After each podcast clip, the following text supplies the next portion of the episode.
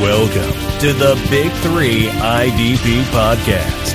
Here are your hosts, Josh, Bobby, and Adam. What's up, you diehards, you degenerates, you lovers of defensive football? This is Josh Raymer, and we are back with another episode of the Big Three IDP podcast. And joining me in StreamYard from his bunker several miles away, it's Eddie. What's going on, Eddie? Hunker down, Josh. Hunker down. How has social distancing been going for you, Eddie?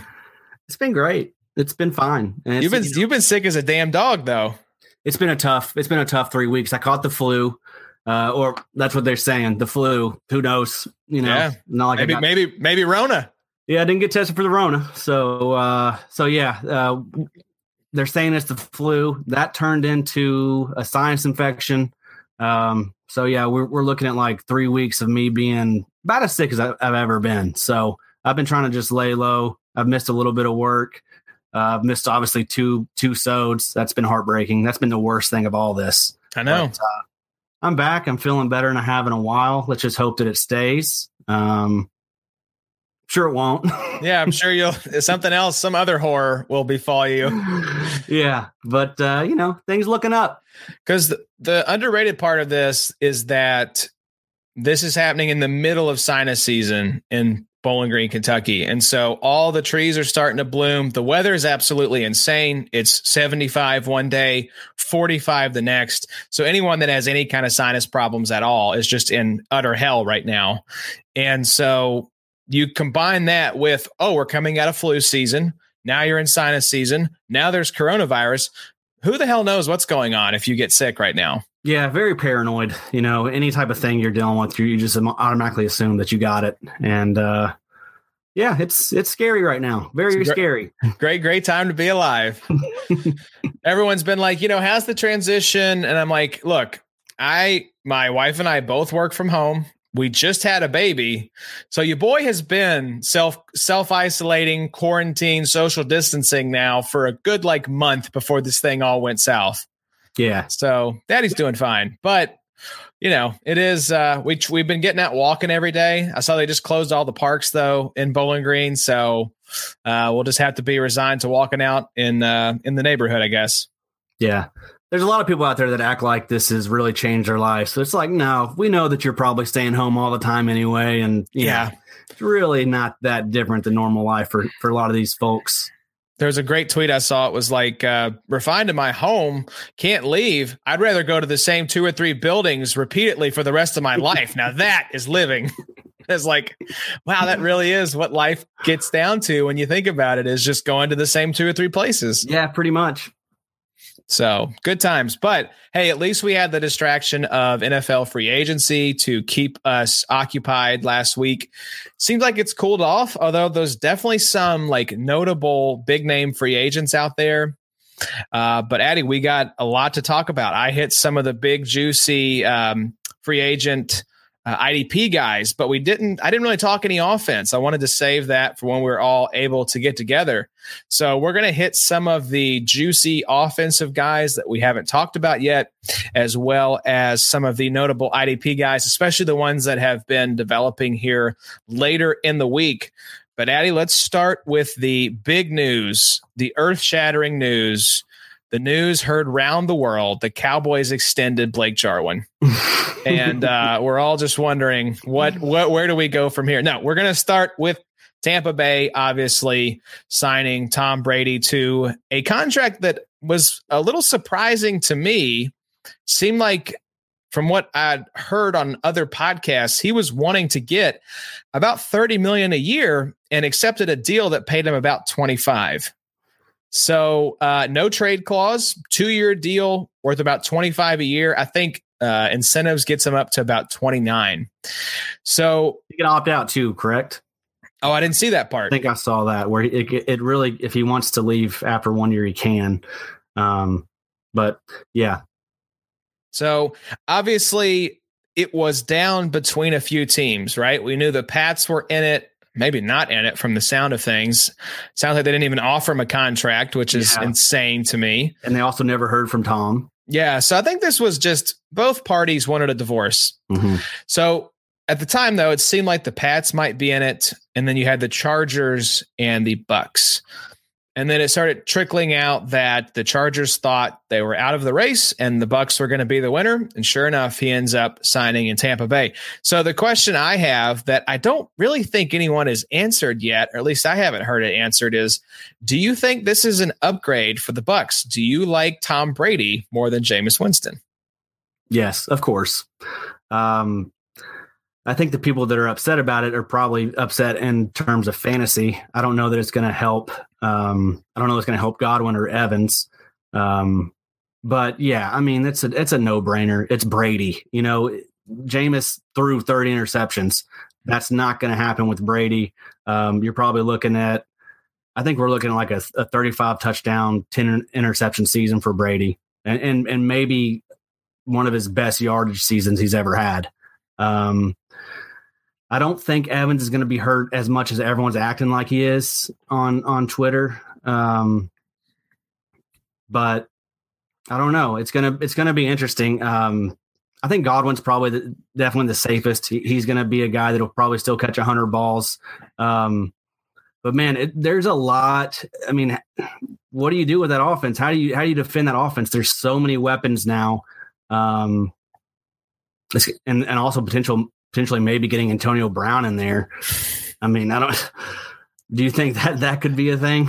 I mean, the the Bucks have come out and said they don't intend to sign um, AB, but Tom is like on this weird kick. I don't know. I think he's like, man, I got one game with AB, and then the whole thing just went to hell. So maybe he's just like determined that this is going to happen, that this marriage is going to happen. I don't think it is. I think the Bucks are like, look, we're good. AB is a ticking time bomb. We don't need that drama. So no. And I did. And another thing, Arians did used to coach AB, and I don't think he enjoyed that. No, he knows the AB experience. He's seen it up close and personal. Yeah. So I don't. I don't blame him. Now we'll say the thing the argument I heard for Brady that I really liked was that you're looking at the number of one score games that the Bucks lost last year and how many of those interceptions came late in those one score games. And so you look at if you just take away half of those interceptions, you know, give Jameis whatever he had 33 touchdowns, 15 interceptions. That's probably a team with a winning record that would have been pushing for the playoffs. Yeah. So I've said before, I don't think you have as high of a ceiling with Tom Brady just because he's 43 years old. I think he's more in the game manager mode of his career. But you also have a much, much safer floor with Tom Brady than you do with Jameis, where he can throw five interceptions and then you're just done. There's no way you're winning the game. Tom Brady's not going to do that. Right. And do they still have, I haven't checked their draft pick situation. They still have a first round pick, right? I'll check on that while you vamp. Um, so yeah, I mean, I think they're still probably going to add a few more pieces. We know, we know that defense is, is on the rise. They've got Shaq Barrett. Uh, I expect Devin White to take another step forward. Lavonte David still there. Um, JPP. JPP. That's a, that was a huge extension or, you know, re-signing. Um, they they probably need some help in the secondary and you know cornerbacks, safeties. That's that's a weakness for them. But I mean, they're not far off. I mean, if you look at just the roster on paper, they've got one of the best rosters in the league now. But they're also in a very tough division. You know, uh, I think the I think the Falcons probably got better. Um, Saints will be in it. Saints, Saints, of course. Saints are always competitive. I think the Panthers are in a full full blown rebuild. They're going to be competing for that number one overall pick. I think. Yeah. Uh, the Bucks have the 14th pick, so that's very nice. Yeah, that's nice. So I mean, you could add they could they really could add another you know receiver if they want to. Um, I imagine they'll probably look for offense, uh, offensive line. I would think. Yes because that was an issue for them last year. So I think they want to probably shore up that line and protect Brady as best as they can. Yeah, that's one thing I heard too was, and it's true. Jameis, while not a speedy guy, made that offensive line look a lot better than it was. It's true, man. There's a lot of times where like he, he there was not a lot of things he could do, and he he'd get out of the pocket and, he, and he'd make things happen. Sometimes it would result in an interception, but you know it would have been a sack for most other quarterbacks. That's right. At least he was trying to make something happen and mm-hmm. just threw to the wrong team. But hey, he got LASIK now. Mm-hmm. Uh, he's got an improved shoulder. I think he had something else that he had torn that's been fixed. So he's a he's a new man.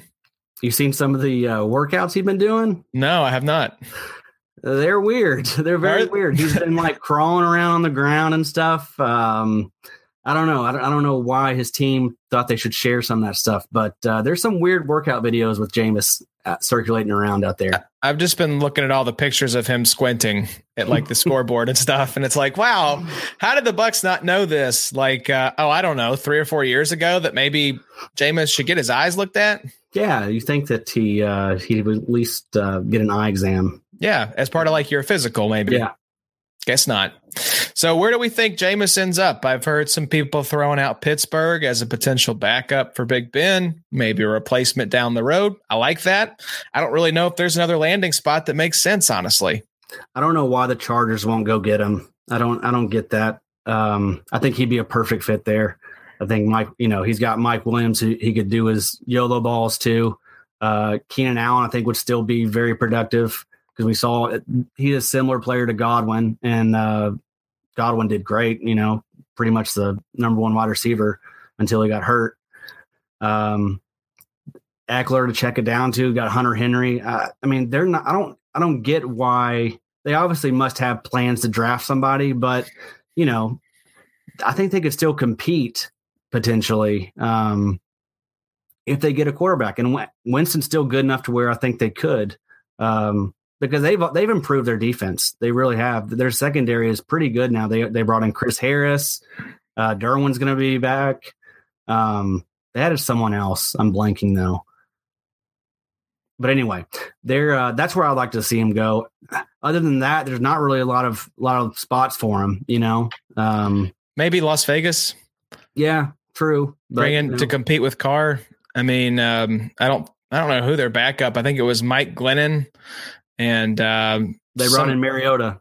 Oh, that's right. Yeah. So they're out of the running then. So I think it's, oh man, I don't know. He's going to go somewhere, right? I mean, Cam's going to go somewhere. Dalton's going to go somewhere. And Jameis is, it's because these guys are not just going to be out of the league. Yeah. Uh, it's just a matter of where.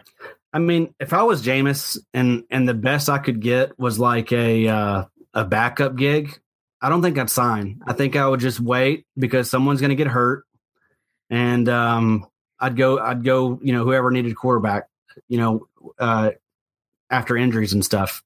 And then you have a lot more leverage. You can sign for a lot more money, Right. you know, because you're coming in as the savior as opposed to just the backup. Yep. So, well, let's uh let's hit on some other news here. Obviously, the Cardinals and Texans pretty much broke the internet on um on Monday, I think it was, when this whole thing kind of kicked off. And Oh, butt chin. old Butchin's been down there just getting that checkbook. Out. He gets the checkbook out, and he also kicks dudes out that he has any kind of beef with whatsoever. Yeah. Apparently, DeAndre Hopkins, who was dealt to the Arizona Cardinals for David Johnson, and I think there were some picks exchanged.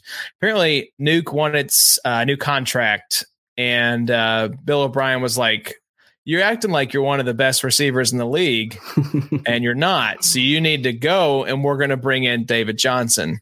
So this, I've heard this called a few other places one of the worst trades if not in NFL history, at least in the past decade. What was your initial take when you saw the final trade terms?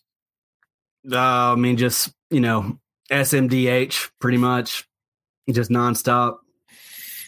Um, I mean, it just it's kind we we expect it now at this point. You know, he um, they need to get a GM. They need to get a GM in there. That's that's really the the main takeaway from all this. He It's doesn't know him. what he's doing. It's him and that pastor Easterby that's like uh, running the show down there. I, I I don't know what's going on. I feel like there's some weird like cult behind the back behind the scenes. Like Yeah, I don't know. and it, it, it was just like it's just such a dumb trade to make and and the timing was stupid too because he makes it right before all these guys are going to be cap casualties like Gurley uh, and the- the other cuts that have come you know he could have they could have found a running back it's trading for a running back that had a huge salary like David Johnson wasn't something they needed to do. Um, and they could have just taken David Johnson, and I would have made the Cardinals give me a pick. And instead, they sent away their best player.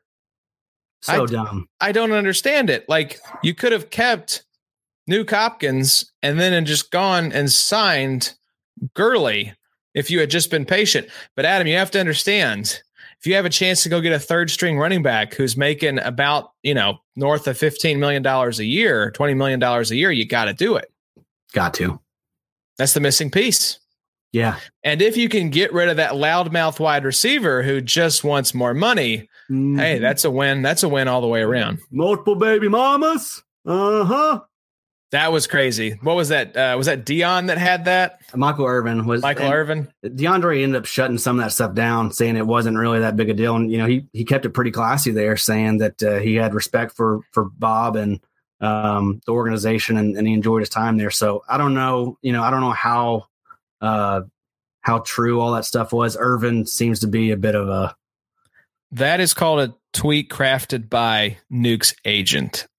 Yeah, that yeah. I guarantee you that Nuke told him that stuff, and maybe Irvin exaggerated uh, a little bit, but uh, I don't think Irv's just throwing that out for the heck of it. I think there's probably some kernel of truth to what Nuke told him because you could see it, right? Yeah, but I mean, if you know, if if DeAndre would have leaned into that and and and been like, yeah, that's that's exactly what happened. I think we're talking about Bob probably losing his job. Well, I mean, do you think that's the case? I mean, we saw uh, Matt Patricia when Darius Slay left, uh, getting traded to the Philadelphia Eagles to kind of jump over to defense here. He kind of burned the bridge on the way out of town, saying that basically Matt Patricia questioned his manhood and um, said he wasn't elite, shouldn't have worked. He was working yes. with Sherman and other uh, to leave. By the way, Slay's better than all those guys, FYI. Uh, Matt now, Patricia. Yeah. Yeah. Uh, yeah. Now at this point, if this was like this past off season, but th- was it Kerryon Johnson that he chewed out for not knowing when Ford Field was created? Yes. I mean, that, I, I, looked into that a little bit. It did seem like you know he he wanted these guys to know a lot of the facts. They had they had the uh, they had a lot of this stuff like written out for the guys on the wall, and they they expect these guys to learn that stuff. But uh, nah. hey, Patricia, you you don't get points for knowing when your stadium was built, bud. Yeah, Some of these coaches, it's like I heard it said very well. A lot of the Belichick disciples go to their teams and they think that they immediately command the respect of the room and they can act like jerks like Belichick does, yeah. but they haven't done anything to earn that kind of respect. They just think that it's given to them because they come from the Belichick coaching tree. Yeah. Yeah, that's true. And there, there's a reason that the Belichick coaching tree, for the most part, has been one catastrophic failure after another, with very few. I mean, O'Brien's had success in Houston. He's made the playoffs. We'll see what Brian Flores does down in Miami. And then you have Matt Patricia, who I think is probably going to get fired halfway through this season, if I had yes. to guess. Yeah. Yeah, I would think so yeah, it's it's interesting that you know Patricia and O'Brien both are from the Belichick coaching tree, and they're both kind of the been the biggest two clowns of the uh, the off season as far as coaches go. I just it, ever since you brought it up that Patricia has that pencil with the laminated play card, idiot. It's just, bud. Come on. I, that's all you need to know right there. I, I, get it that that's your brand, but dude, you're just kind of like someone pointed this out. Like he had the pencil in his ear at the combine to do his interviews. So think about this: when he's packing his clothes and his laptop and his phone charger, he's got a pack of pencils that he's pulling a few out and putting in his suitcase to take to the combine. like that's not normal behavior, like at all. No, no. But here we are. So, other moves sort of associated with this one, the Cardinals gave the transition tag to Kenyon Drake, who's going to be the starter there now. I think we all said before this whole free agency period kicked up that we loved Kenyon Drake, especially if he came back to the Cardinals. So, in my mind, this really locks him in as a top 15 running back this year, especially in PPR leagues. I could see him even finishing top 12. Yeah, I agree. He's uh he's going to be a great running back to have. Uh, definitely someone you should target as your second running back. Um, and he'll probably outperform you know where you draft him, just because he's going to be the guy. Um, and maybe even Chase Edmonds is is not a bad late dart to take. You know, handcuff. Injury yeah. handcuff. Injuries happen to running backs all the time. So yeah, I, I love, love, that offense though, man. Yes. Um, and in fact, we've we've done some some uh, we've done some super flex drafts here recently. And um, I've actually done another, Josh. I didn't tell you about this. Adam, you have a problem. It's it's uh, Corona quarantine time, baby. what am I supposed to do? Get healthy. Well, uh, but anyway, so yeah, so Kyler, um, I'm the one that keeps taking him, but I took him seventh overall. I don't this, blame you. This, that was after the Hopkins trade. Um, you know, I, I actually was able to get him in that other one that we're in and I got him in the second round. Second round, yep. Um, but yeah, I, I think at this point, in my opinion, he's the quarterback three. I see a lot oh, of yeah. people talking about fading him and stuff. No, I'm not. I think he's going to be this year's Lamar, and um, I wouldn't be surprised if he if he finished one. Honestly, I think a lot of people tend to fade quarterback like that. That's like a kind of a surger, like a riser in the quarterback ranks because they don't think he'll return value on where he's drafted. Yeah. A lot of folks are late round QB drafters, so they'd rather take a running back there. And but in a dynasty super flex, I could absolutely see that being the case. I do think he'll be overdrafted just because that's what happens with these top quarterbacks. Um, so I don't know that I'll be drafting him in like a redraft league necessarily, but um, I think that he has that number one QB upside for sure. Yeah, I mean, still the play for me in in, in redraft is going to be to wait on quarterback. That's mm-hmm. always going to be my play um, because I think you're going to have to spend. You're right, probably a, a top four, uh, you know, round pick on them. Yep, I'd say he goes in the first four rounds for sure, and I'd guess he probably sneaks into like the back of the third. Yeah, I think so too. Just because I think you're going to see Lamar, Lamar, or do you think Lamar's one right now, or Mahomes in redraft? I don't know, man. It's that's tough. Um, I'd still probably have to go with Mahomes just because um, I want to see it another year from Lamar. I, there's still that there's still that injury risk, you know, with with how much he runs. Even though Mahomes got hurt last year, um, I just want to see it again. And, and Mahomes, I, I think you just book it for you know 40 45 passing touchdowns. Yeah, I agree. I think that'd be mine as well. Another uh, another thing about the Cardinals, I've noticed people are really um, down on Christian Kirk right now, which I don't really understand. Um, in that in that draft that I just, I'm doing right now, um, Kirk went like in the twentieth round. Wow, like free fall. Um, I don't I don't understand that. He's still only 23. You know, you got Fitz there, but how effective is he going to be at his age?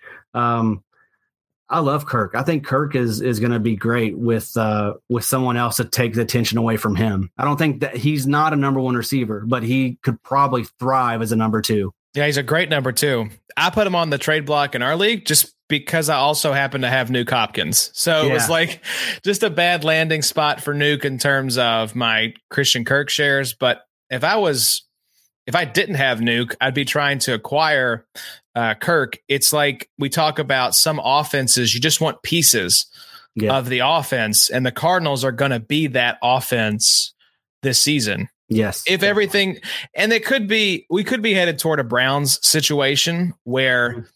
we're pushing them too high because of on paper they look great. They're a great fantasy team. Uh, the offensive line is still absolute dog crap there, so they have got to go and address that in the draft now. Um, and if they do that, I still think I wouldn't be penciling them in for the playoffs. I think they'll be in the mix. I think um, eight and eight, nine and seven would be probably where I would peg them.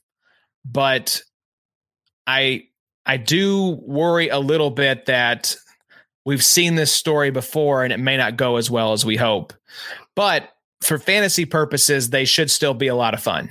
Yeah, exactly. I'm not really saying they're going to make the playoffs, um, but I think they're going to be one of the the more fantasy friendly teams, like the Tampa Bay Buccaneers. You know, a team like that that they're not good, but they can You know, you got two number one wide receivers out of them. You got a number one quarterback. Um, yeah, I think Drake is going to be a number one running back. Um, yeah, I, I, I love that team. Wheels up for the Cardinals. Now, and we got to talk about this, and I'm sorry. I know you don't want to. I know you bought the jersey for your son Silas, and it burned really, it. Burned it. Did you? You had a burn mm-hmm. jersey burning. Sure. Could have invited the neighbors over, but that would have not been social distancing. So, right. So, um, Stefon Diggs and a seventh rounder traded to Buffalo for a 2020 first, fifth, sixth, and a 2021 fourth. So, this I know hurts your heart it seemed like Diggs had been a bit of a malcontent and had wanted out of town for a while. And I think we kind of joked that he was going to land. I think I may have actually said that he was going to end up in a you know Buffalo, which is a good team, just like probably the number one city in the NFL that I wouldn't want to live in. That in like Jacksonville, probably, yeah, uh, or Oakland back in the day. Um, so Diggs now in Buffalo with Josh Allen. Let's start with the implication for Diggs now in Buffalo. How do you feel in terms of compared to his previous situation in Minnesota? Is this a arrow up, arrow down, neutral? How are you feeling? Um, you know, I don't I don't think it's that bad for his value. We just saw what John Brown did there, and uh, those guys have a similar skill set. And um, Josh Allen's good at extending plays. You know, Diggs is is a top five route runner. Um, and so, you know, if you have a guy that can, if you have a quarterback that can extend plays, you know, um, and someone that's aware like Diggs, that can that can equal a lot of fantasy points. Um, I think it's going to be okay. I mean, if you look at if you look at Minnesota, the situation he's coming from, he only got like 93 targets last year. Um, so he's going to get that. He's going to get more than that there in Buffalo. Uh, so yeah, I mean, I don't think I don't think he's going to be you know it's not going to be like 1500 yards and 12 touchdowns, but I think it could be something similar to what we just saw, you know, like 1107 and 90 catches. Um, that's about where I, what I would expect him to put up. Yeah, they were having this debate on the Fantasy Footballers podcast, and Jason was coming down more on the side of he's still going to be top 12, top 15. Um, and the rebuttal that Mike gave was that John Brown, Cole Beasley, still there, still good players, not going to be kicked off the team because Diggs is there now. Diggs will be the target leader, more than likely. But the big thing they said was Kirk Cousins was actually on deep passes, more than 20 air yards. His adjusted completion percentage, like catchable balls, uh, was more than double what Josh Allen was. I think Josh Allen was like 24 and Kirk was around 48%.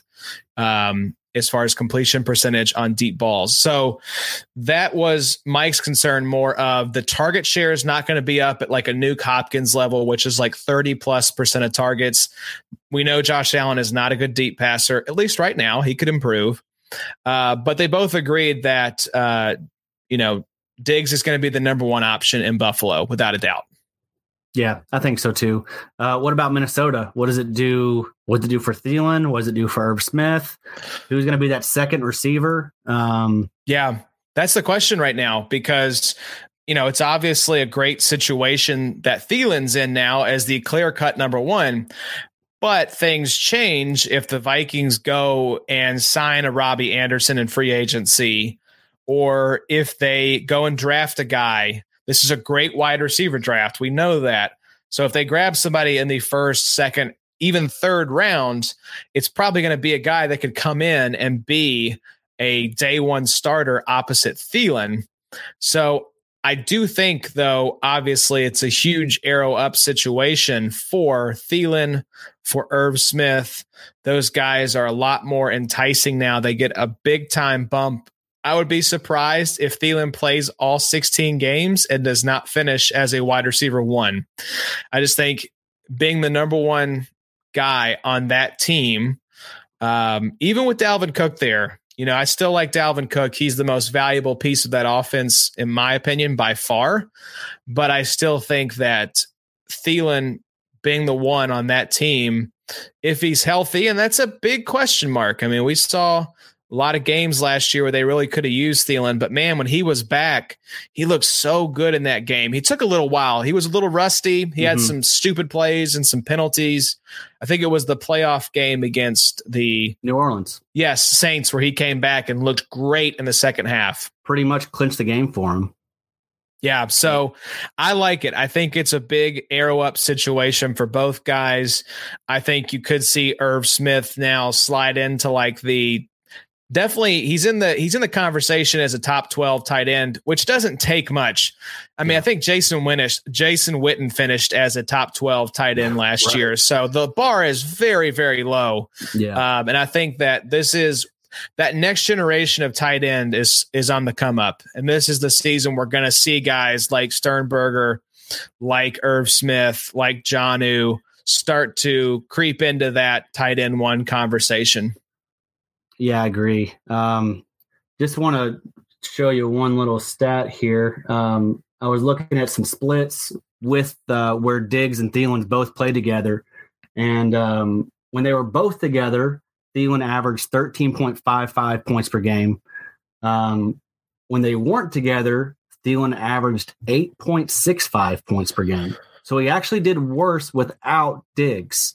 Um, now I know that's you know there's probably other factors we're not taking into consideration there, but that's interesting. You wonder if um, Thielen really is a, a, true number one wide receiver, uh, and is is is he is he not really helped by having someone like Diggs to take the pressure off of him out there?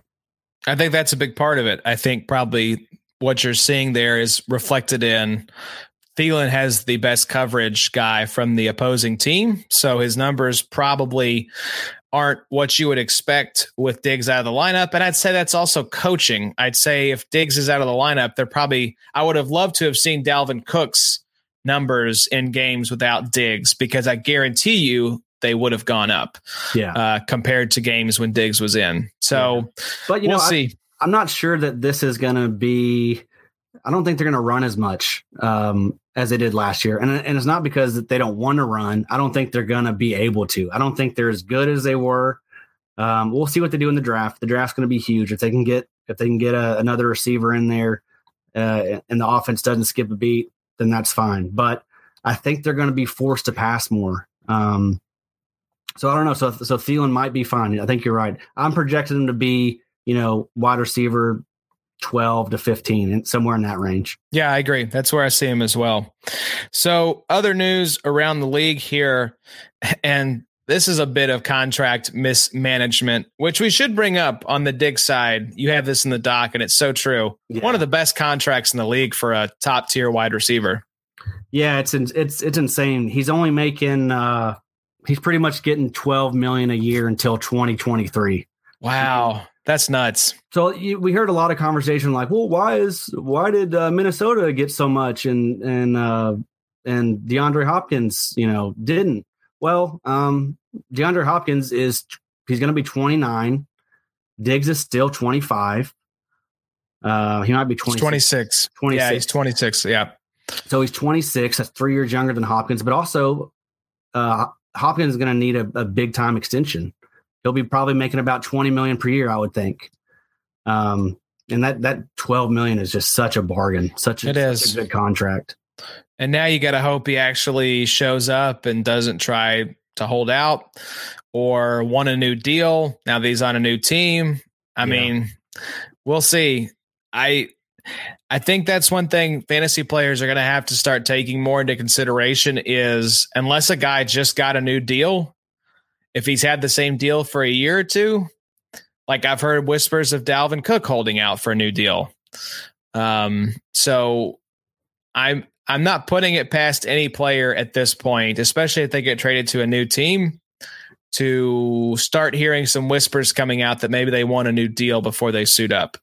Not saying that Diggs is going to do that, but he obviously knows at this point he's vastly underpaid for the kind of wide receiver he is. Yes, for sure.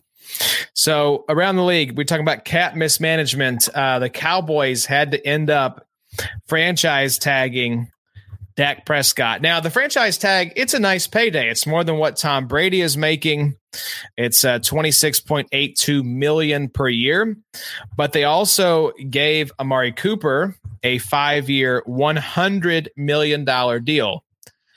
Course, last offseason, they gave Zeke that like 5-year, I think 90 million dollar deal. So I think it's funny that in how I would have prioritized signing these guys if I was Jerry Jones that he did the exact opposite order of what a good GM would do. Quarterback first, number one wide receiver second, running back, the NFL's most replaceable position third. And of course, he did it backwards. So, where do you see this going? Do you see the Cowboys getting a long term deal done with Dak before the season starts? Yeah, I think so. I mean, it makes sense. I think Dak proved last year um, that he's worth it. I mean, he. Uh, I don't know that. I don't know that they're going to get a Super Bowl out of him. I don't know that he's that good. Um, but also that team. Um, I don't know that they have enough pieces around them Really. Uh, I mean, I like I like Cooper and I like Gallup, and obviously Zeke is you know one of the better running backs in the league. Um, but I don't know, man. They just. Uh, for whatever reason, they just don't. They're just never able to get it done. It seems. Maybe that was coaching. You know, you got Mike Maybe McCarthy, so. but then, I mean, He's, Mike yeah. McCarthy might as well be, uh, you know, a Jason Garrett clone for how underachieving a lot of those Packers teams were under McCarthy. But I will say, who do, who do you think's a better quarterback in real life, Dak Prescott or Jimmy Garoppolo? Hmm. That's tough. That's tough. I don't know, man. I mean, they're both kind of unproven. You know, they both still have some holes in their game. They both we we think we know what we have in them, but there's still question marks on both of them. Um, I don't know. I, I guess I'd probably rather have Dak. Yeah, me too. I know that the 49ers got to the Super Bowl off of great coaching, great, mm-hmm. great defense. defense. Yeah. So it's a little bit different situation.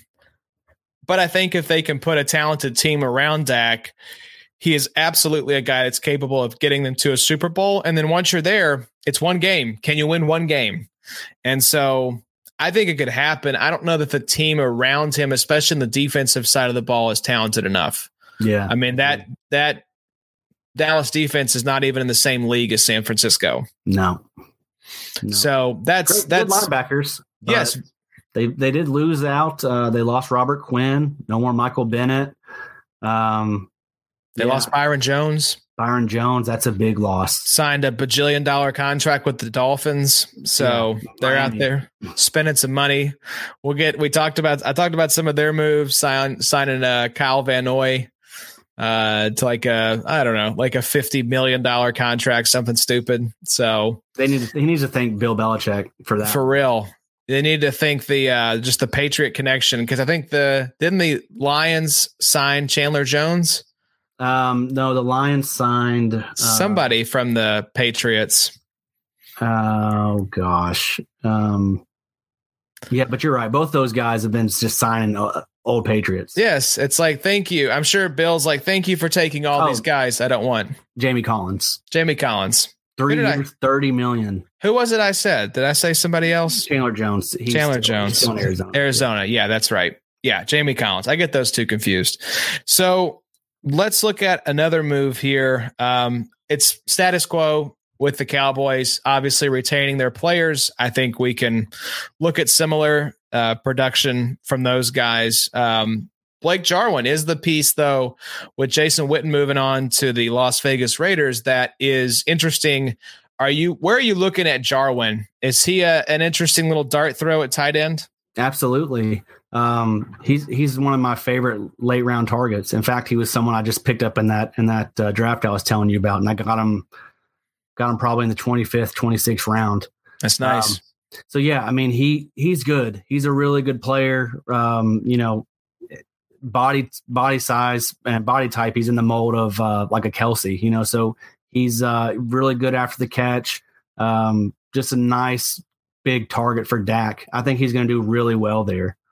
And Dak likes to look at he likes to look in the middle of the field. You know, you remember Cole Beasley, he was always really good, and and Jason Witten was always pretty productive. Um, so I think I really like that offense. You know, they uh, they really do have some nice pieces.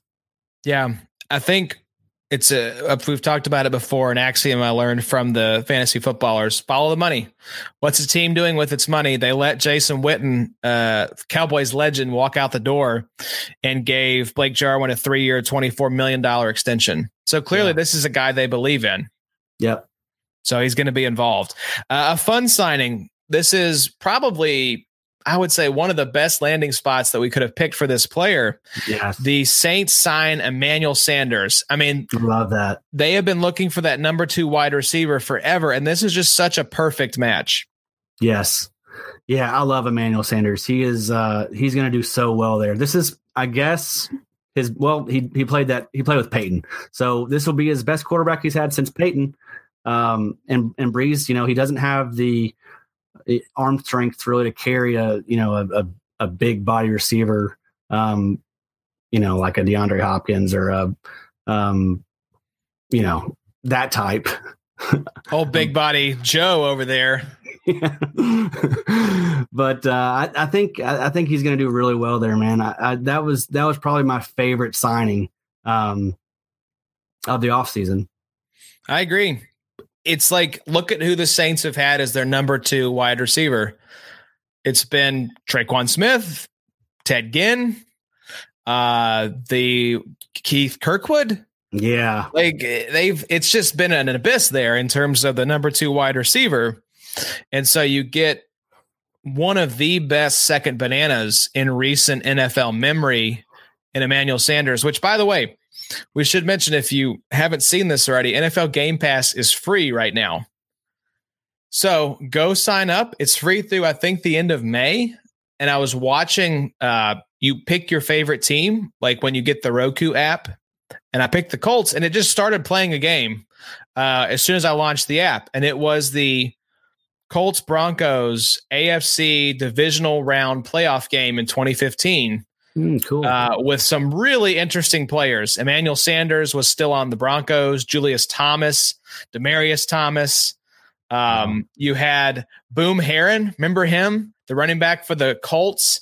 I think he was like a f- three or four game wonder for us. Um, yeah, not ringing a bell. yeah, it was. I was looking at this like, uh, who are these guys? Uh, Coby Fleener, Dwayne wow. Allen, Hakeem Nicks.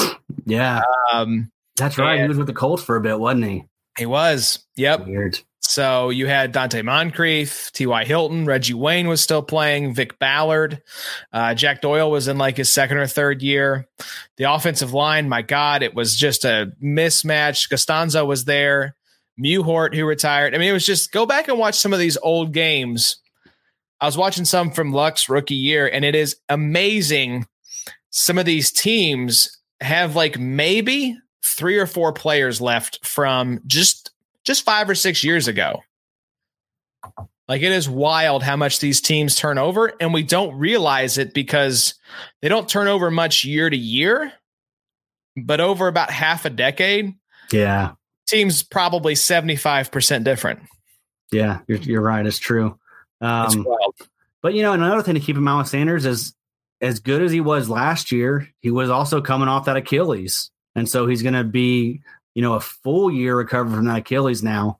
Um, so, I mean, I'm not really sure what the ceiling is for him as far as fantasy points go. Um, I would imagine he's going to be a, a back end wide receiver too, though. Yeah, I love it. Three. Yeah, I would want him as my wide receiver three. If you can have Sanders as like your first flex guy or your third wide receiver on your fantasy team, I love that. That's cool. And that's what it'll be. He'll you you're not going to have to spend. Uh, I don't think he's going to be going. You know, before the tenth round in redraft. So you you'll be able to you'll be able to have him as your third or fourth wide receiver, and I love that.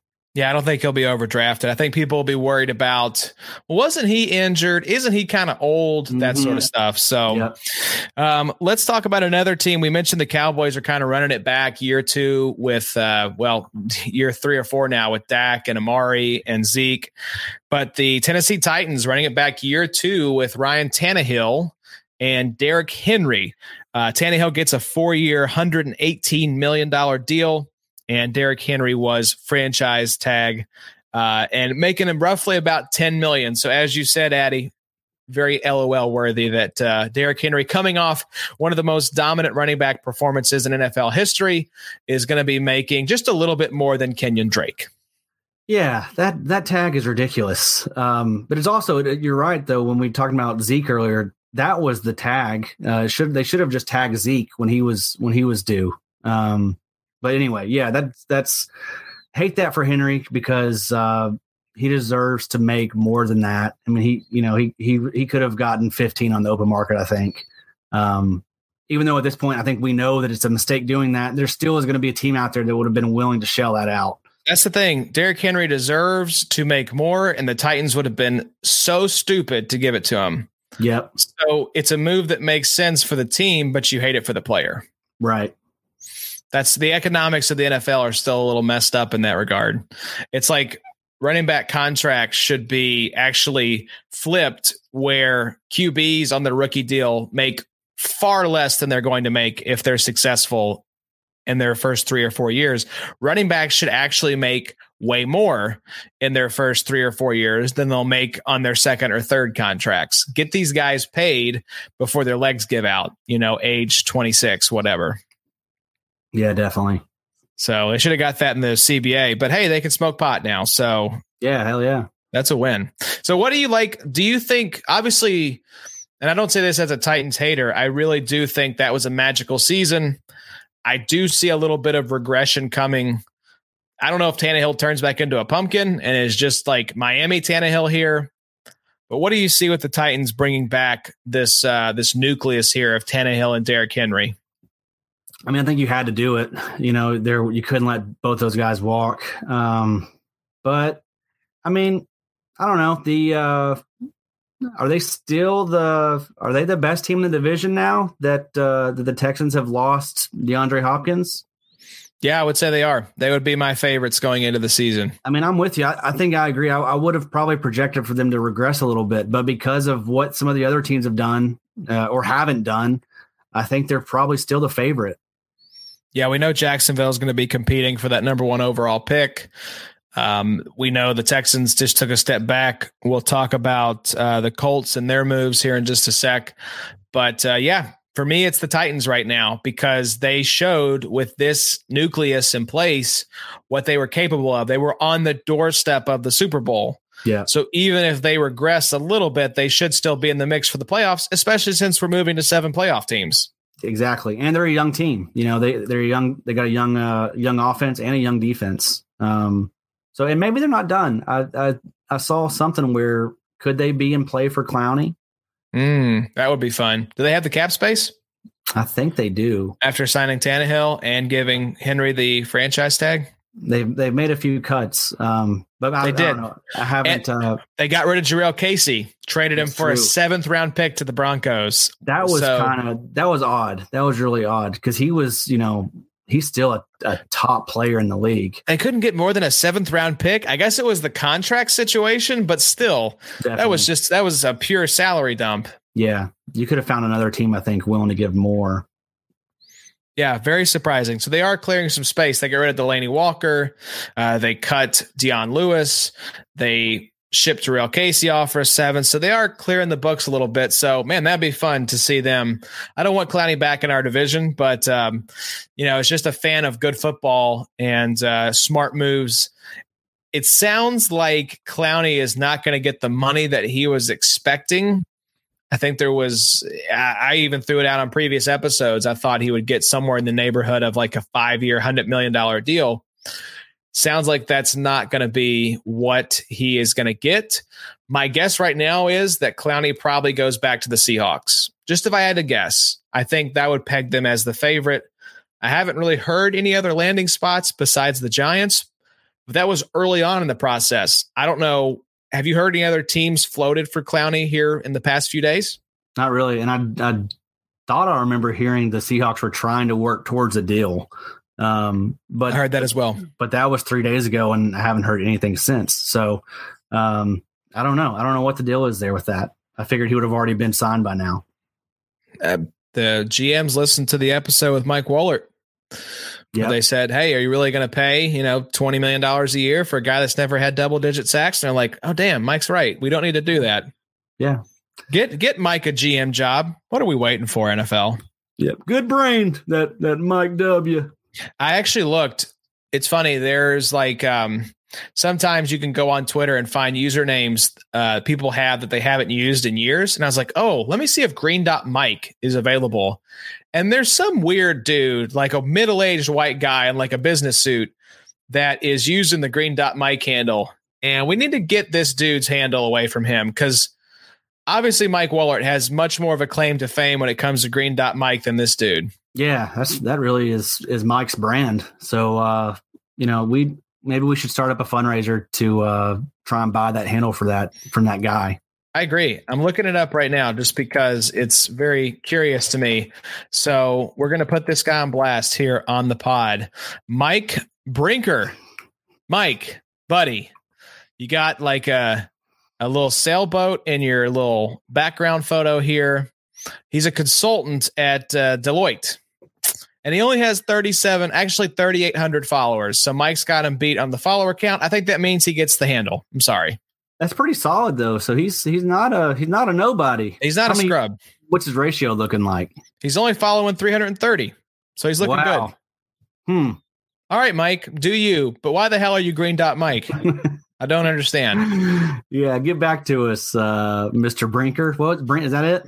Yeah mike brinker. Let's see if mike brinker is available.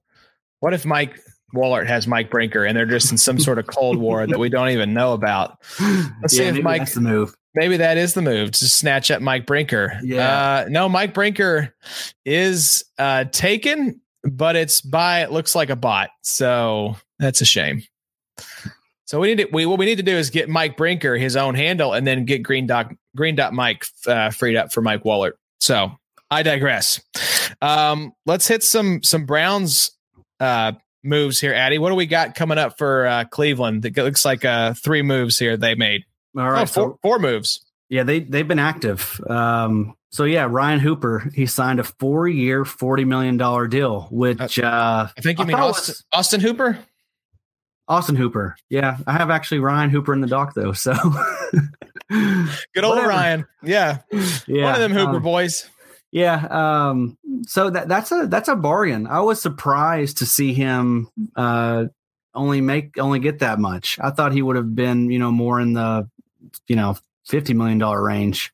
Um, I love that signing. I don't I don't know if it's if it's going to be good for his fantasy value, but it's a it's a great signing for the Browns just to have another option for Baker. I think it means. Uh, you think this means end of the road for Njoku?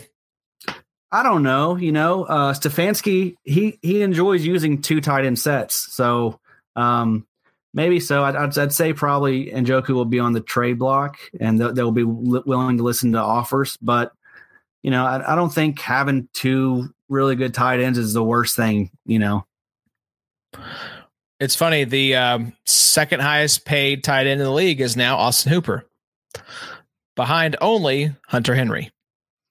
Yeah, the uh the tight end's still a uh you know still still pretty uh not getting really what they deserve, I don't think. The fourth highest paid tight end, you'll appreciate this, Kyle Rudolph. Wow.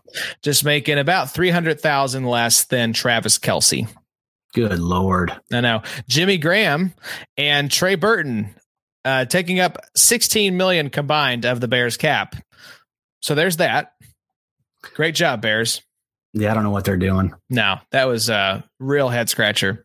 So they got Ryan Hooper, Austin Hooper, uh, Austin Hooper's brother. What else did they do? Signed uh, J, uh, Jack Conklin, three years, forty-two million dollars, um, and that was someone that Wohlert was was really interested in and wanted. The re- why the Titans did not pick up his fifth year option is just beyond me. I think they did they push the wrong button on Madden? Did they mean to push yes and they accidentally pushed no? Like, how did this happen? Yeah, I don't know what they're doing there. That was uh, probably one of the best offensive linemen available, maybe the best. I think it was um, the best. Yeah. So yeah, good on the Browns again, just continuing to build around Baker, sure up that line. That was the issue last year. Um, hope we see a different Cleveland, you know, in, in 2020. I think that we may see the Cleveland we thought we were going to see in 2019. Yeah, just a year late.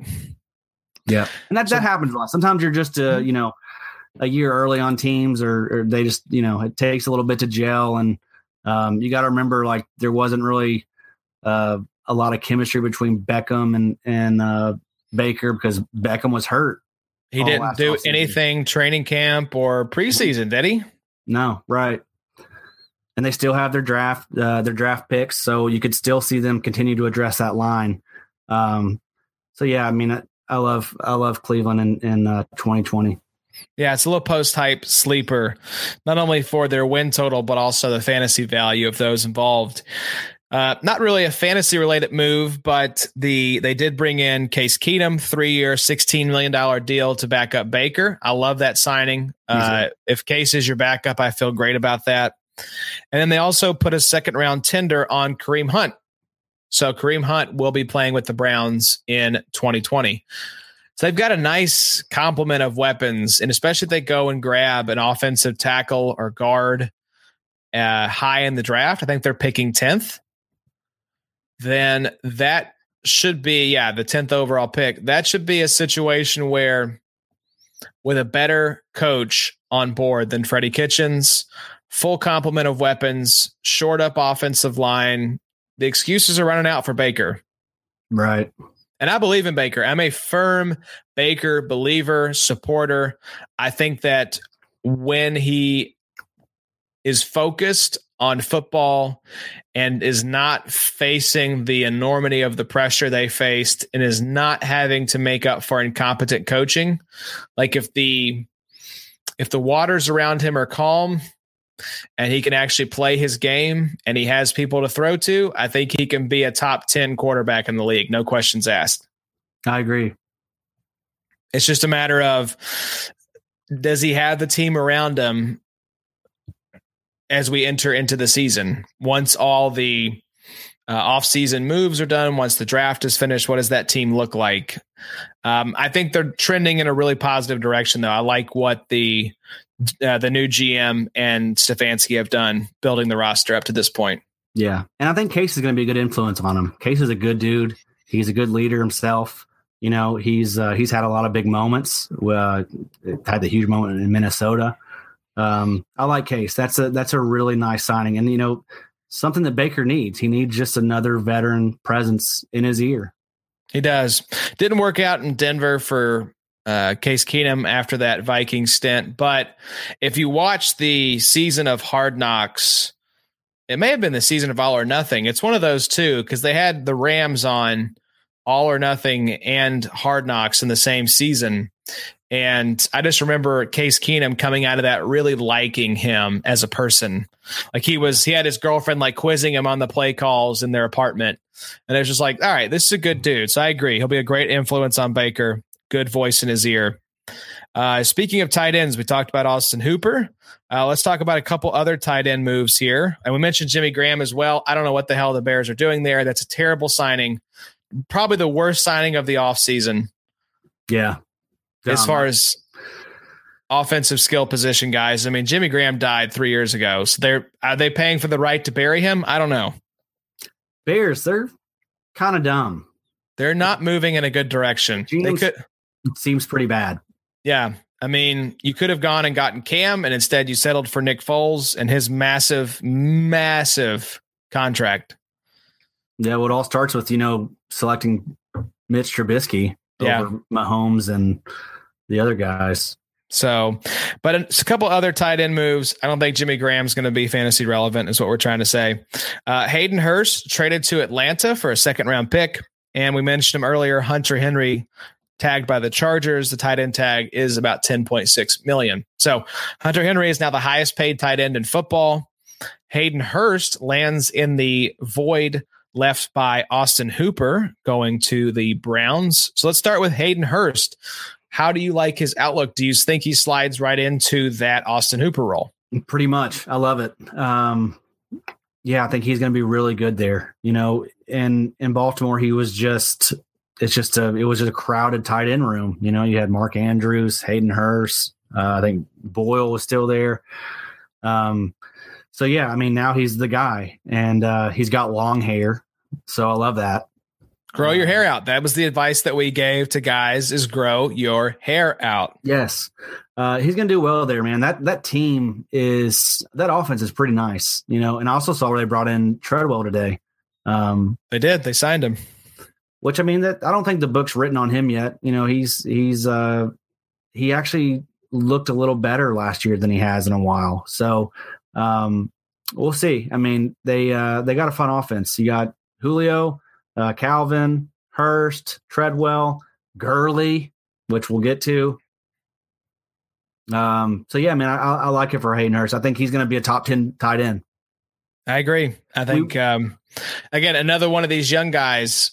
I mean, you could see if Ertz is healthy, Kelce will be in the top twelve, and George Kittle but I think the rest of the top 12 this year, you're going to see filled in with these young guys. like, uh, yeah, I was going to say Mark Andrews in the mix for number one overall tight end. Um, you're going to see Hayden Hurst. And we mentioned Jonnu Smith and Irv and Sternberger. All these guys. Yeah, Blake Jarwin. I think you're going to see the most turnover of any of the skill position groups at the tight end position this year. Yeah, we've really seen a lot of guys. Their value has increased with this uh, with these offseason moves, um, and we, we've seen, you know, five different tight ends. Their their their fantasy situation has completely flipped. Um, so that's that's great. That's just that's really good for us fantasy players. Yes, it is, and um, we'll see on Hunter Henry. Um, I'm not touching him in any of my fantasy leagues. I understand if people want to say this is the year he finally breaks out, go for it Tyrod Taylor's his quarterback right now. But hey, if you want to buy into the hype, um, you know, go for it. Yeah. One other move here we want to talk about uh, before we get into the Gurley news: the expected move out of Cincinnati. AJ Green tagged by the Bengals. The wide receiver tag is 17.9 million. So we've talked about a little bit already this offseason, but that Cincinnati team is looking pretty nice. Bringing in Burrow, you keep AJ Green in house. You're going to be getting your first round tackle back who missed all of last season. Yep. Uh, you've got Joe Mixon there and Tyler Boyd. Uh, is I don't know if Eifert's still there or not. Um, I don't think he is. You know, got John Ross still there. Yep. Um, Auden Tate. I'm a big fan of him. Yep, that's right, your boy. Yeah, I mean they've um, they've got a nice group around Burrow right now. It'll just be, you know, continuing to develop that offensive line, uh, add a few more pieces on defense, but the defense isn't far off. They've got some nice, some nice guys there at, at every level. Um, so yeah, I mean, I'm interested to see what they do with their draft pick. Are they going to go defense or are they going to go offense? Because they can, um, do they ha- they have another pick after Burrow? How what is do they have multiple firsts or is it just the just that um, it's just the one. I'm looking at it right now. They do have obviously the first pick of the second round as well. Okay. Well, so. maybe maybe you could see one of those, you know, maybe Kenneth Murray could slide. I doubt it. Um but yeah, I don't I don't know what to do with that second pick, but I would probably try and address it address the offensive line still, but you could see him trade back into the first possibly yeah. and uh, take an offensive lineman. I don't think I think there's some really good offensive line prospects. I don't think it's an exceptionally deep offensive line draft though. So if they want one of these offensive linemen, these difference making guys, uh, they're going to have to make a move to go get them because I don't I don't think anyone's going to be there at 33. But we'll see. Um, you saw, I'm sure, where the draft is no longer happening in Las Vegas now, that it is officially going to be happening in like a NFL studio and they're just going to be cutting to these team facilities. Is that what's going on now? I haven't yeah. kept up. Yeah, it was. Um, they had canceled all the draft activities, so the public was not going to be invited, but they were still going to do it in Vegas. And um, they announced today that the draft will no longer be held in Vegas. It will just be held in basically an NFL studio. No, that's probably for the best right now. Yeah, I agree. I think it would be a little weird because being in Vegas, it would just be kind of a reminder of what could have been. Uh, you know, pre coronavirus. Uh, we could have had a really fun draft in Vegas. So just having it there would have been a shell of the real thing. So I don't blame him for doing it in the studio. I think that's probably the smart move. And um, yeah, it's going to be weird, man, because that's coming up here soon. Like about a month from now, we're going to be seeing these guys getting drafted, and it's going to look totally different than anything we've ever seen. Yeah, I think we need to get used to things being weird for the next little bit. You know, even if NFL does come back, like we were talking before we started, you know, there there may not be any fans at these games if the season even happens.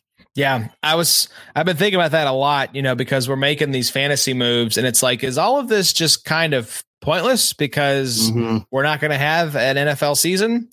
And I think the NFL machine is too big and their revenue goals are so all consuming that they will have the season one way or another. I don't think there's any chance that the season just gets outright canceled I think if this is still an issue, um, they could have, you know, games played in front of empty stadiums.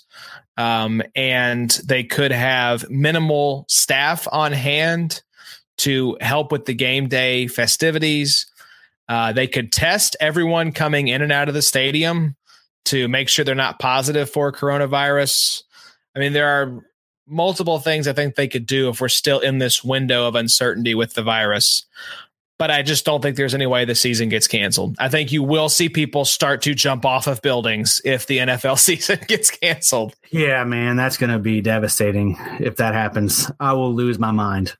I will lose my mind. Yep. Every Sunday now we have to continue to spend with our families. No, Lord, I can't do it. Don't do this to us, NFL. But you see, the draft is still happening. It'll look a little different. Um, and they, if the NFL's smart, they've already got a committee right now that is putting together a contingency plan for all of these games to still happen if the if we're in a, still in a world where social distancing is the norm. Like they have to have they can't be saying, well, it'll be fine by then. Surely they've got this thing figured out. But it's the NFL. They tend to be a little bit slow to adapt to change sometimes. But hopefully they'll be out in front of this so we don't lose the season. Yeah. Another point on the uh on the NFL draft being canceled, um, or you know, from Vegas. They uh weren't they gonna do like a thing where they drive them in a boat or something like that? Yeah, there was a great tweet. I think I might have shared it on one of the episodes. Who thought it was a good idea to put young black people on young black men on a ship and drive them across the water to their new owners as part of the NFL draft festivities? How did we not have like some uh some higher level thinking here, guys? That's not- just a bunch of white people in suits making that call. Absolutely. Absolutely. So, yeah, they were going to have them. Uh, it was going to be the Bellagio fountain. There was going to be a floating stage in the Bellagio fountain, and they were going to come across on a boat. So I could just see the boat sinking, and you've got a first round pick that this team's making a million dollar investment in, jumping into the fountain with a life vest on, and it just being a meme on the internet for the next thousand years. Yeah, yeah, that would uh, that could have gone uh, gone bad very easily. Very easily.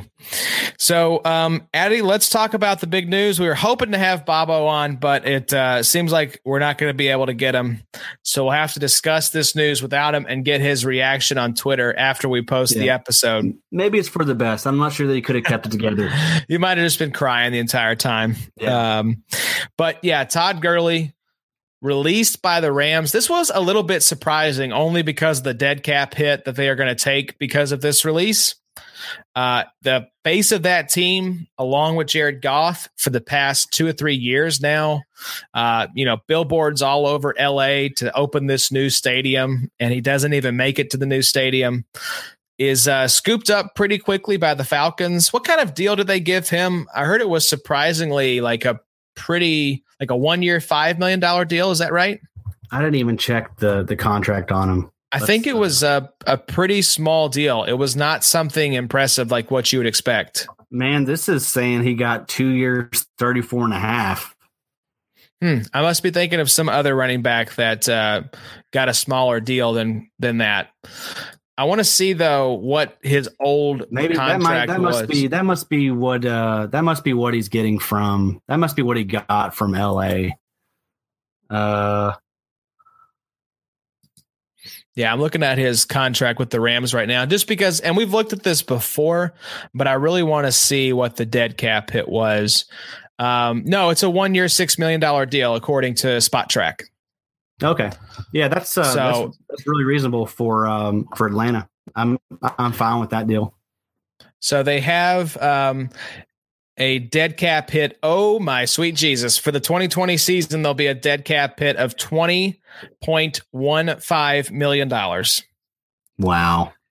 it would have cost 17.25 million to keep him on the team which tells you that the rams did not think that Gurley gave them a better chance to win than if he was not on the roster Yeah, it's one of those situations where it's like, you know, Gurley has been so good for for so long that it just almost makes it a little awkward. You know, you don't want to you don't want to bench that guy that's that's been so good for you and has been like the star of your team for this up and coming guy because you're just you're just I don't know, you just feel like you gotta you gotta let Gurley get to work uh, just because he's he's he's been kind of the star of your of your team for so long.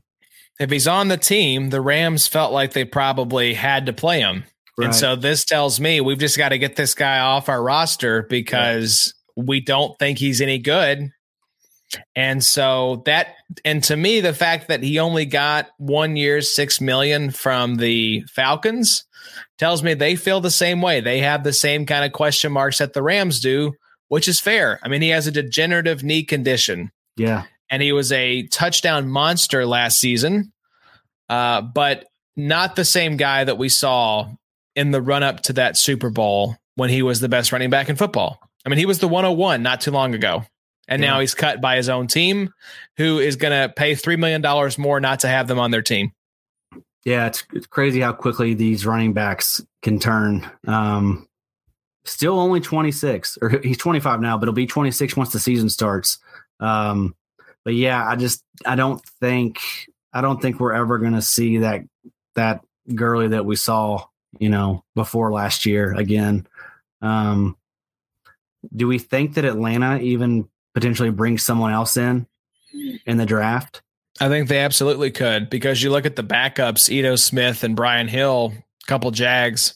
Yeah, I'd say you want some insurance because what if Todd Gurley's knee gives out halfway through the second game of the season? And now this high powered offense has to plug in Ito Smith or Brian Hill. yeah, You're in trouble. So I think they they could be a cool landing spot for like a D'Andre Swift type, you know, I love that. you know, maybe one of these second round running backs. Um, I think they have to know, and it's only a one year deal. So that you, you don't want to be right back in the same situation next offseason, having to go hunt for running backs. That really is the play, right? Like just draft a running back, don't mm-hmm. re-sign them, get four or five years out of them, and then go draft somebody else Yep. just keep plugging these guys in. Don't give these guys big contracts. We've seen so much evidence now between Freeman getting cut, horrible contract, Gurley getting cut, horrible contract, David Johnson being traded, and somehow DeAndre Hopkins coming back. Awful trade, but also terrible contract Yeah. for DJ. and something we need to keep in mind with uh with Zeke, you know, how much longer till that till we're saying the same thing about Zeke. Uh, Yeah. And they have a very talented back behind Zeke. I like Yep. To- uh, Tony Pollard a whole lot. That's right. So I think Zeke will get the opportunity as long as he is still able to perform. Oh The question is when sometimes when running backs hit that wall, it comes a lot faster than we expect. Um, we see it with quarterbacks too. When you drop off, I mean, really any skill position guy, you think about wide receivers as well. It's like Andre Johnson was good. And then the Mhm. next year, it was just done. It was over. Yeah. And I do wonder if with guys like Freeman and David Johnson and Todd Gurley, these fantasy running back stars of old, are they just done? yeah, yeah. And I mean, you know, uh, Dallas, like the Rams are now and and have been experiencing, uh, it's going to be tough to uh, fit all these guys under the cap. You know, with Dak probably getting a long term deal where he's probably going to be making thirty million plus for the next you know four or five years. Uh, Cooper's making twenty million per. Uh, that's tough. You know, once you start getting those big contracts in there, it's uh, you have to make some tough decisions. And if I'm going to cut somebody, it's going to be a running back. That's right. Yeah, he could be a, a, cap casualty with about three years left on that contract. Yeah, uh, but still going to be fine for you know probably two years. But, yeah, I think you have t- two more years. If he is still performing at a high level, or really even just uh, playing above average, that team is not going to move on from him uh, because of this contract situation. But yeah. there will come a point here sooner rather than later where that uh, contract looks like an albatross. Yeah. I wanted to look up to see the Cowboys have, as of right now, according to Over the Cap, they have about $24 million in cap space. Hmm. So, um, obviously, with the franchise tag number for quarterbacks, it's some good money. Uh, it's about $30.1 million. And so uh, he is actually, wow, that's kind of amazing that uh, I don't know if this has been updated with the newest numbers for Amari Cooper, but his cap number is only $12 million, according to Over the Cap. Now, again, I don't know if this has been updated yet, but they have Dak's new contract in there, so I'm guessing it is. But you look at, you know, they're still paying Demarcus Lawrence 21.9 million. Holy cow. Wow. Yeah, that's bad. Zeke's making 10.9, so not crazy. But um, you know, they they paid a lot of dudes, man. Jaylon Smith got a new contract. Mm-hmm. Uh, I forgot the Cowboys brought in Gerald McCoy. That's a nice. I like that. It's a nice little signing. Good locker room guy. So hey, let's hit some. Uh, that's really all the offensive pieces that we wanted to touch on. Well, did we talk about David Johnson in Houston now? Do we feel like that? Uh, we were joking before we got on mic. I think Bill O'Brien is going to run David Johnson into the ground just to po- prove a point. But uh, do we think that DJ has anything left in the tank at all? Um, I think he'll probably be okay for fantasy. Um, but yeah, that that's going to be one of those deals where uh, Bob is just going to try and you know show show people that they're wrong, and he's going to try and just let uh, David Johnson put up some gaudy gaudy numbers. Um, he may have like 365 attempts for like yes. uh, about 2.8 yards a carry. Yeah. So it may be ugly, but David Johnson is going to get the work. You yeah. can you can bet your bottom dollar. I don't think they take anyone in the first three rounds of the draft at running back. Um, and I think DJ is going to be the number one guy. Maybe Duke Johnson sprinkled in for some third down passing work, but um, no, this is going to be DJ's backfield. Whether or not he yeah. still has it, that's what we need to find out. And I do worry that uh, you know he's always been really good for PPR. I do worry that he's not going to be as good there in Houston. Deshaun Watson doesn't seem to be the type of quarterback that likes to check down a lot. He would prefer to run instead of check down. Um, so I'm not sure. You know, I'm not sure that he's gonna be as good as he was as far as catching the ball there but I think he's going to get a lot more rushing attempts and, uh, you know, touchdown opportunity. Yeah, I think so as well. So, Addy, were there some IDP moves that you wanted to hit here uh, as we wrap this thing up? This was going to be the offensive focused episode, but we're an IDP podcast, so let's talk about some IDP guys yeah, before we sign off. Just a few other ones that uh, we wanted to touch on. One of my personal favorites, one of my original babies, Jatavis Brown. He has signed with the Eagles. Nice landing spot. I saw you do the Grinch smiling gif on Twitter. So clearly you like this move for yeah. old Jatavis, finally freed from the quagmire of the Los Angeles Chargers linebacking corps. Yeah, man, I love it. Um, yeah, I think, uh, I mean, he's not going to have a lot of competition there. They don't really have much else there. So Jatavis is going to get some playing time. Um, and that that linebacking unit is not good. That's uh, that's someone that we you know we could probably see them maybe address that in the draft. Um, but yeah, I mean, Brown's going to be good. I think. I think he's. Uh, I think he might be a top twenty-four linebacker. Absolutely. Still only 26 years old. Um, and you look at who else is there for the Eagles right now. I mean, they have who? Uh, Nigel Bradham is he still there? I'm not sure if he's still there. I, am not sure his contract situation. Um, they lost uh, Kamu Grugier Hill. Um, I think they still have uh, LJ Fort. Is he there? Man, I'm looking right now. Nathan Gerry.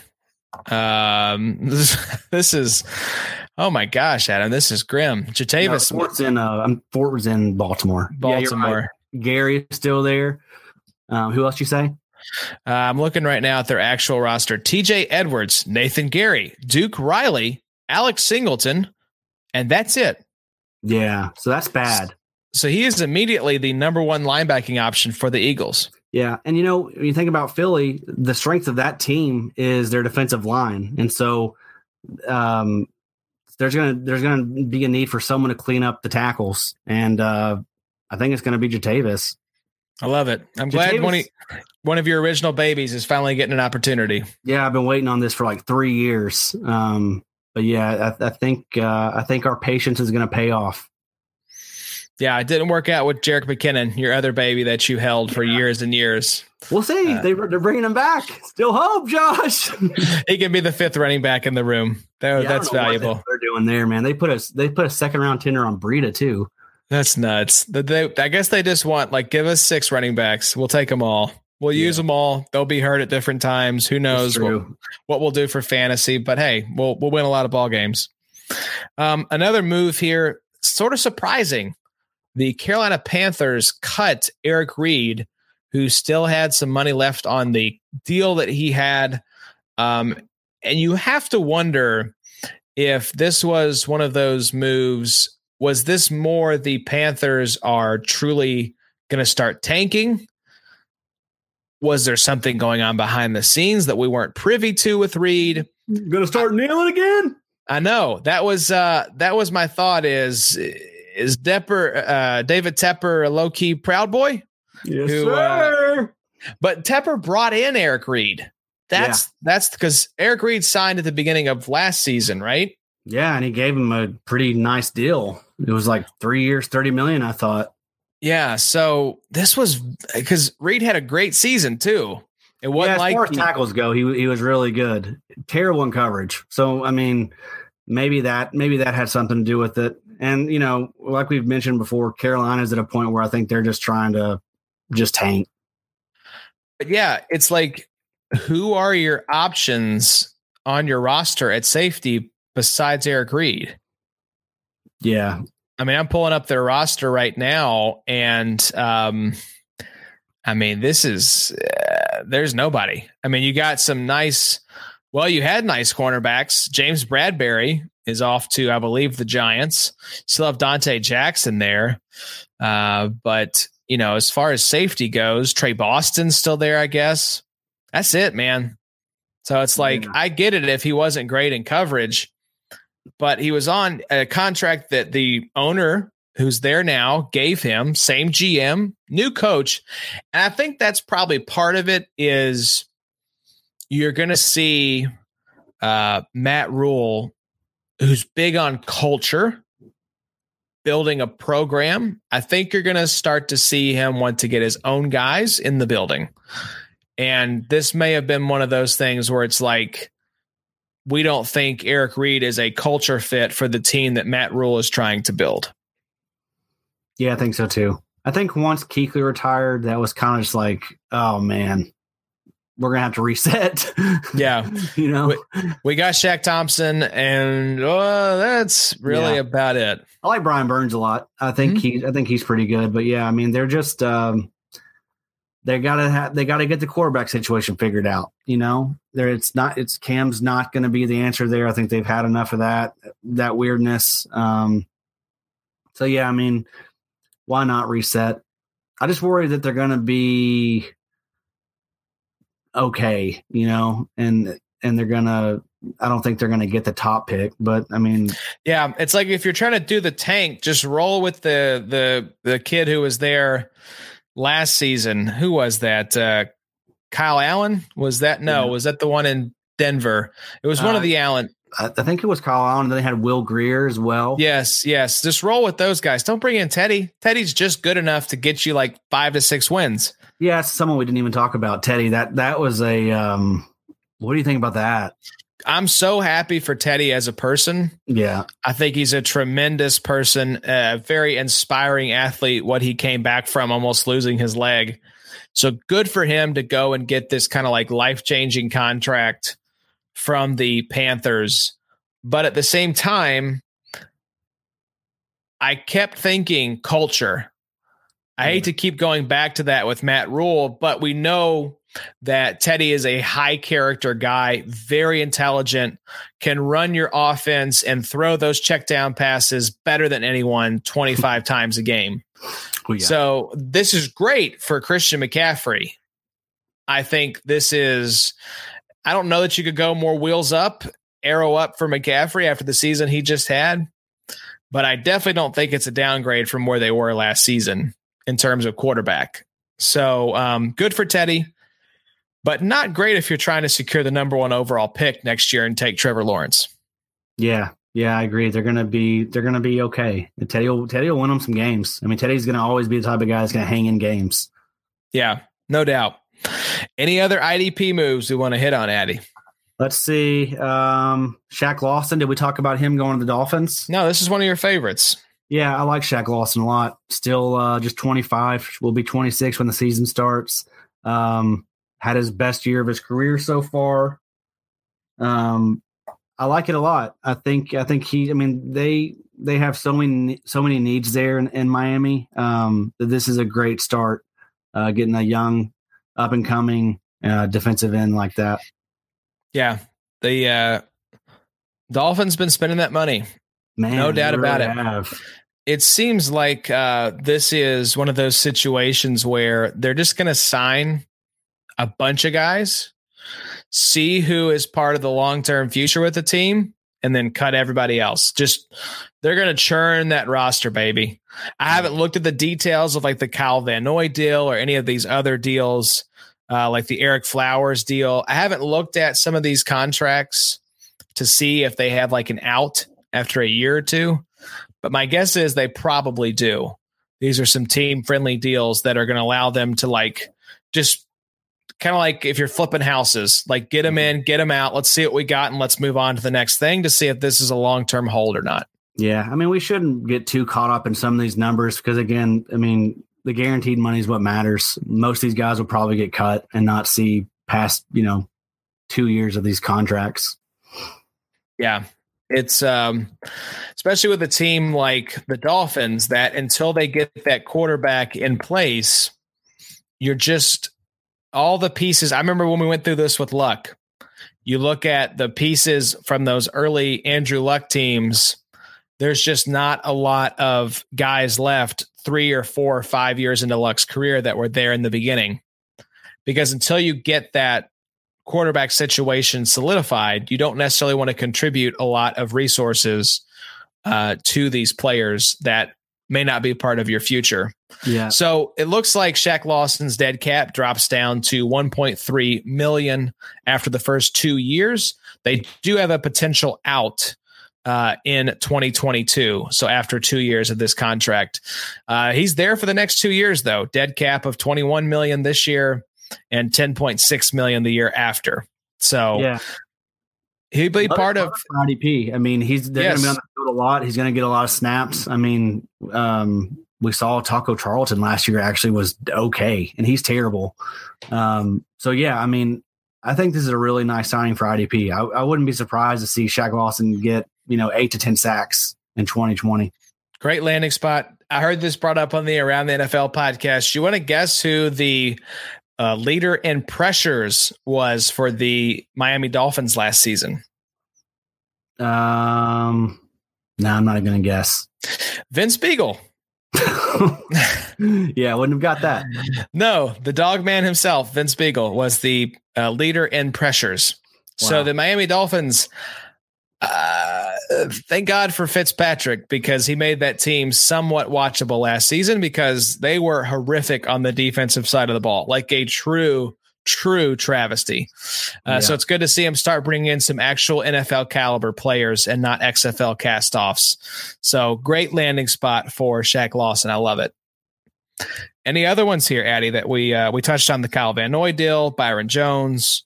Um, any Eagles other? signed uh, Javon Hargrave. That was a low key great signing for them. Yeah, to pair him with Fletcher Cox, man, that's that's a really nice uh, duo. Um, and then you got you know Brandon Graham there, uh, Derek Barnett. That's a, they again that line has always been their focus in Philly, um, and it's continuing to just be one of the stronger units in the league. Absolutely. That and the um the DJ Reader signing by the Bengals. I love that one as well. Get your DJ. reader. Get your reader, baby. I love seeing the Bengals get out there and make some moves, uh, signing him to a four year, $53 million contract. So they gave him some guap to come on down to Cincinnati. Yeah, man. Uh, yeah, he's good. I like DJ Reader, and that uh, again, that Cincinnati defense is pretty solid.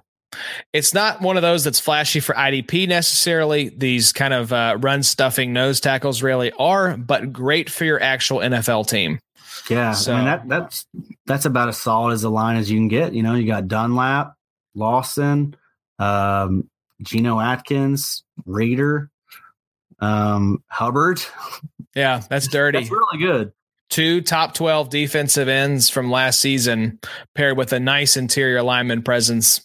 Yeah, It's a good way to build your team. Builds from the build from the lines out. yeah.